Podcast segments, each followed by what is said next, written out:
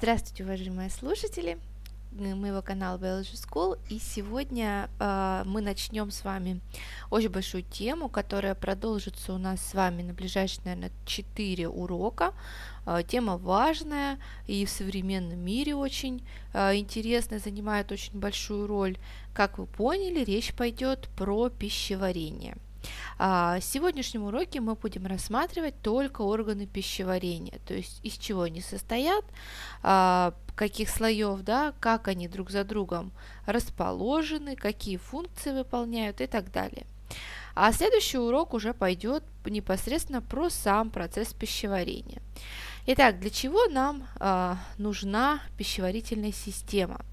Пищеварительная система обеспечивает наш организм необходимыми веществами – Питательные вещества э, мы получаем с вами с пищей, да, когда кушаем. И пищевые продукты не могут усваиваться клеткам клетками в неизменном виде. То есть наши клетки не питаются колбасой или а, творогом, который мы с вами кушаем. А поступающие из пищи белки, жиры и углеводы, они сначала расщепляются до простых веществ. Например, углеводы распадаются до глюкозы, белки распадаются до аминокислот, жиры до глицерина и жирных кислот. А, и впоследствии продукты расщепления всасываются в кровь и доставляются в ткани. И только потом в клетках происходит образование белков, жиров и углеводов, необходимых человеческому организму. То есть такой двойной процесс да, идет. Сначала расщепление, а потом сборка тех, которые необходимо. Но об этом чуть позже. То есть пищеварение – это некая совокупность процессов механической обработки пищи, расщепления ее и всасывания образовавшихся продуктов. Три процесса да, идет, подразумевается, когда мы говорим одно слово пищеварение. Процессы эти происходят в органах пищеварения. Какие это органы? Это ротовая полость, это глотка, пищевод, желудок, тонкий и толстый кишечник и анальное отверстие. Все вместе по-другому, пусть вас не пугает, а, совокупность этих а, органов называется пищеварительным трактом. Стенки всех органов пищеварительного тракта трехслойные – Наружный слой образован соединительной тканью, соединительной оболочкой. Средний слой состоит из гладких мышц, мы с вами это уже знаем, а внутренний из эпителиальной ткани, содержащей большое количество желез и э, вся внутренность нашего пищеварительного организма, пищеварительных органов, извините, представляет собой слизистую оболочку. А, к пищеварительной системе относятся также железы. Э, две крупные железы – это печень и поджелудочная. Они соединены протоками э, с тонким кишечником. Э, есть еще э, слюнные железы, которые открываются в ротовую полость. Множество мелких желез располагается в слизистой желудка и тонкого кишечника. Э, секреты желез содержат пищеварительные ферменты, обеспечивающие гидролиз питательных веществ. Гидролиз, то есть расщепление до воды и какого-то другого э, вещества. Итак, давайте по порядку. Что э, происходит с пищей, когда мы с вами ее поглощаем? А в первую очередь пища у нас с вами попадает в ротовую полость. Циферка 1 – ротовая полость. Это первый отдел пищеварительной системы. Э, ротовая полость ограничена твердым и э, мягким небом сверху, щеками по бокам, э, челюстно-подъязычной мышцей снизу и губами спереди. Значит, э, в ротовую полость открываются протоки, протоки трех э, пар крупных желез. А, это околоушная железа, подъязычная и подчелюстная железа. Э, железы выделяют в ротовую полость слюну для того, чтобы нам смачивать пищу. Очень важно пережевывать пищу, очень важно для того, чтобы чем дольше пища находится у вас во рту, тем больше выделяется слюны, то есть тем а, легче будет дальше сформировать вот этот комок, который будет продвигаться по пищеварительному тракту. Также в ротовой полости располагаются зубы. У взрослого человека а, в норме 32 зуба, и это 8 резцов, 4 клыка, 8 малых коренных и 12 больших коренных зубов.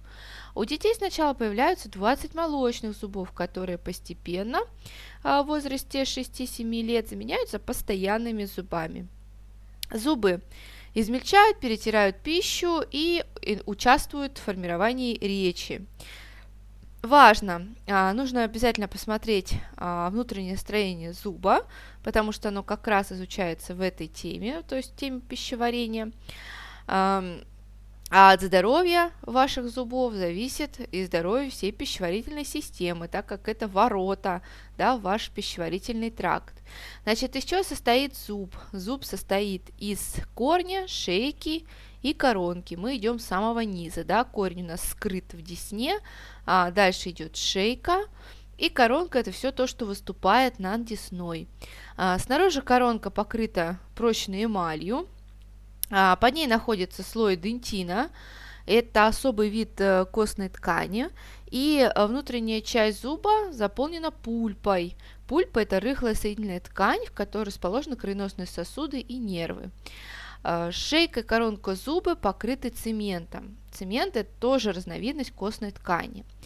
Что у нас еще есть во рту? Во рту у нас есть еще язык. Язык представляет собой мышечный орган, мы тоже уже говорили в теме мышцы, да, который покрыт слизью, и там расположены вкусовые рецепторы, с помощью которых мы воспринимаем вкус пищи. Это нам необходимо для того, чтобы, а, опять же, отделять вкусное от невкусного эволюционно, да, то есть определять вкус именно кислый, соленый, сладкий и так далее. Этим занимается как раз язык. Далее, после того, как э, мы с вами положили пищу в рот и тщательно ее переживали, комок пищи поступает в глотку. Глотка – это тоже мышечный орган, соединен с пищеводом и гортанью. При глотании вход э, в органы дыхания перекрывается над гортанником, и пищевой комок проталкивается в пищеварительный тракт.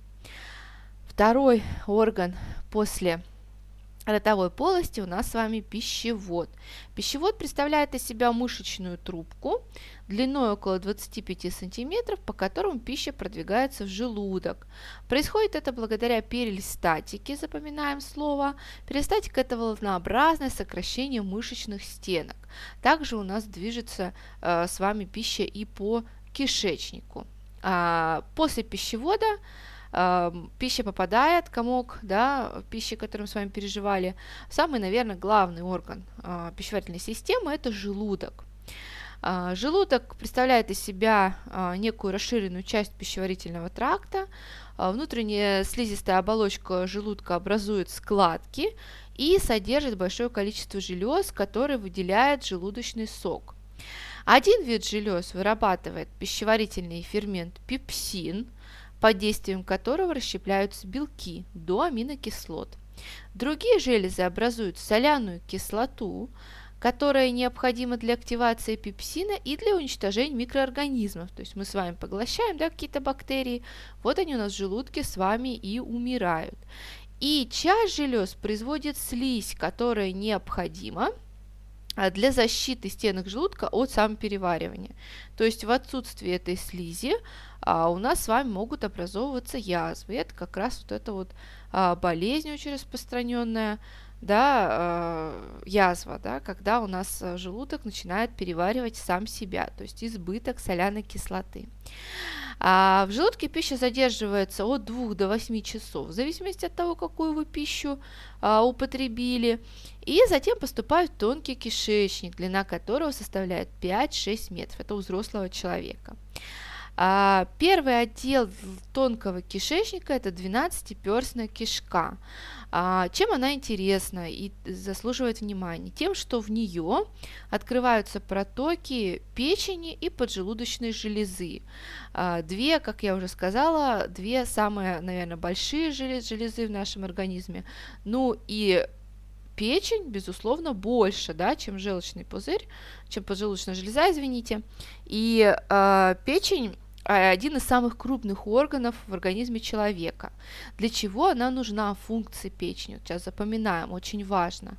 Значит, э, печень, она выделяет полость кишечника желчь, которое необходимо для расщепления жиров. То есть, если печень будет работать плохо, то жиры будут у вас тоже расщепляться плохо.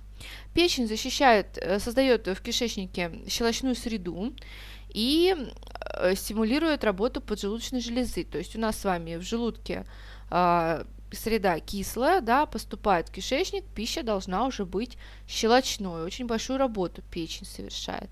Дальше. Печень служит барьером для ядовитых веществ, которые образуются в результате переваривания пищи. Иногда мы с вами просто поглощаем а, какие-то а, не те вещества ядовитые, да, которые не нужны нашему организму. Вот с этим борется наша печень. А, далее печень а, превращает глюкозу в гликоген, а при понижении уровня сахара в крови она расщепляет гликоген и освобождает глюкозу. Тоже очень-очень важная функция. А и теперь поговорим про поджелудочную железу. Она расположена слева под желудком. Это железа смешанной секреции. Ее функция в пищеварении заключается в выделении поджелудочного сока, богатого пищеварительными ферментами. Под действием ферментов вот этого сока в тонком кишечнике происходит окончательное расщепление белков до аминокислот, углеводов до глюкозы, а жиров до э, жирных кислот и глицерина. А, то есть вот сколько функций, сколько э, процессов происходит а, в 12-перстной кишке. Далее, после 12-перстной кишки а, у нас с вами идет сам непосредственно тонкий кишечник, где а, происходит всасывание продуктов пищеварения. Слизистая тонкого кишечника имеет особое строение. Она образует многочисленные ворсинки, а, которые за счет вот такой неровной поверхности да, многократно увеличивают всасывающую поверхность тонкого кишечника. За тонким кишечником который я уже сказала, как мы с вами узнали, да, от 2 до 8 метров длиной, следует толстый кишечник. Он имеет длину от полутора до 2 метров. И э, какие отделы есть да, в нем? А в нем выделяют слепую кишку э, с аппендиксом. Э, это наш с вами э, атовизм, который э, достался нам от наших предков. Дальше ободочная кишка и прямая кишка.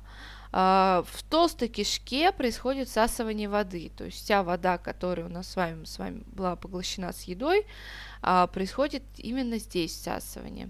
Дальше, в толстой кишке происходит э, переваривание клетчатки и формирование каловых масс. Непереваренные остатки накапливаются в прямой кишке и удаляются впоследствии через анальное отверстие. Э, вот мы с вами прошли весь пищеварительный тракт, так как вы поглощаете э, пищу от начала и до конца, так сказать. А, надеюсь, все было понятно. Если остались вопросы, обязательно задавайте. А, и следующий урок у нас будет э, посвящен непосредственно самому процессу пищеварения. На этом сегодня все. Спасибо, до свидания.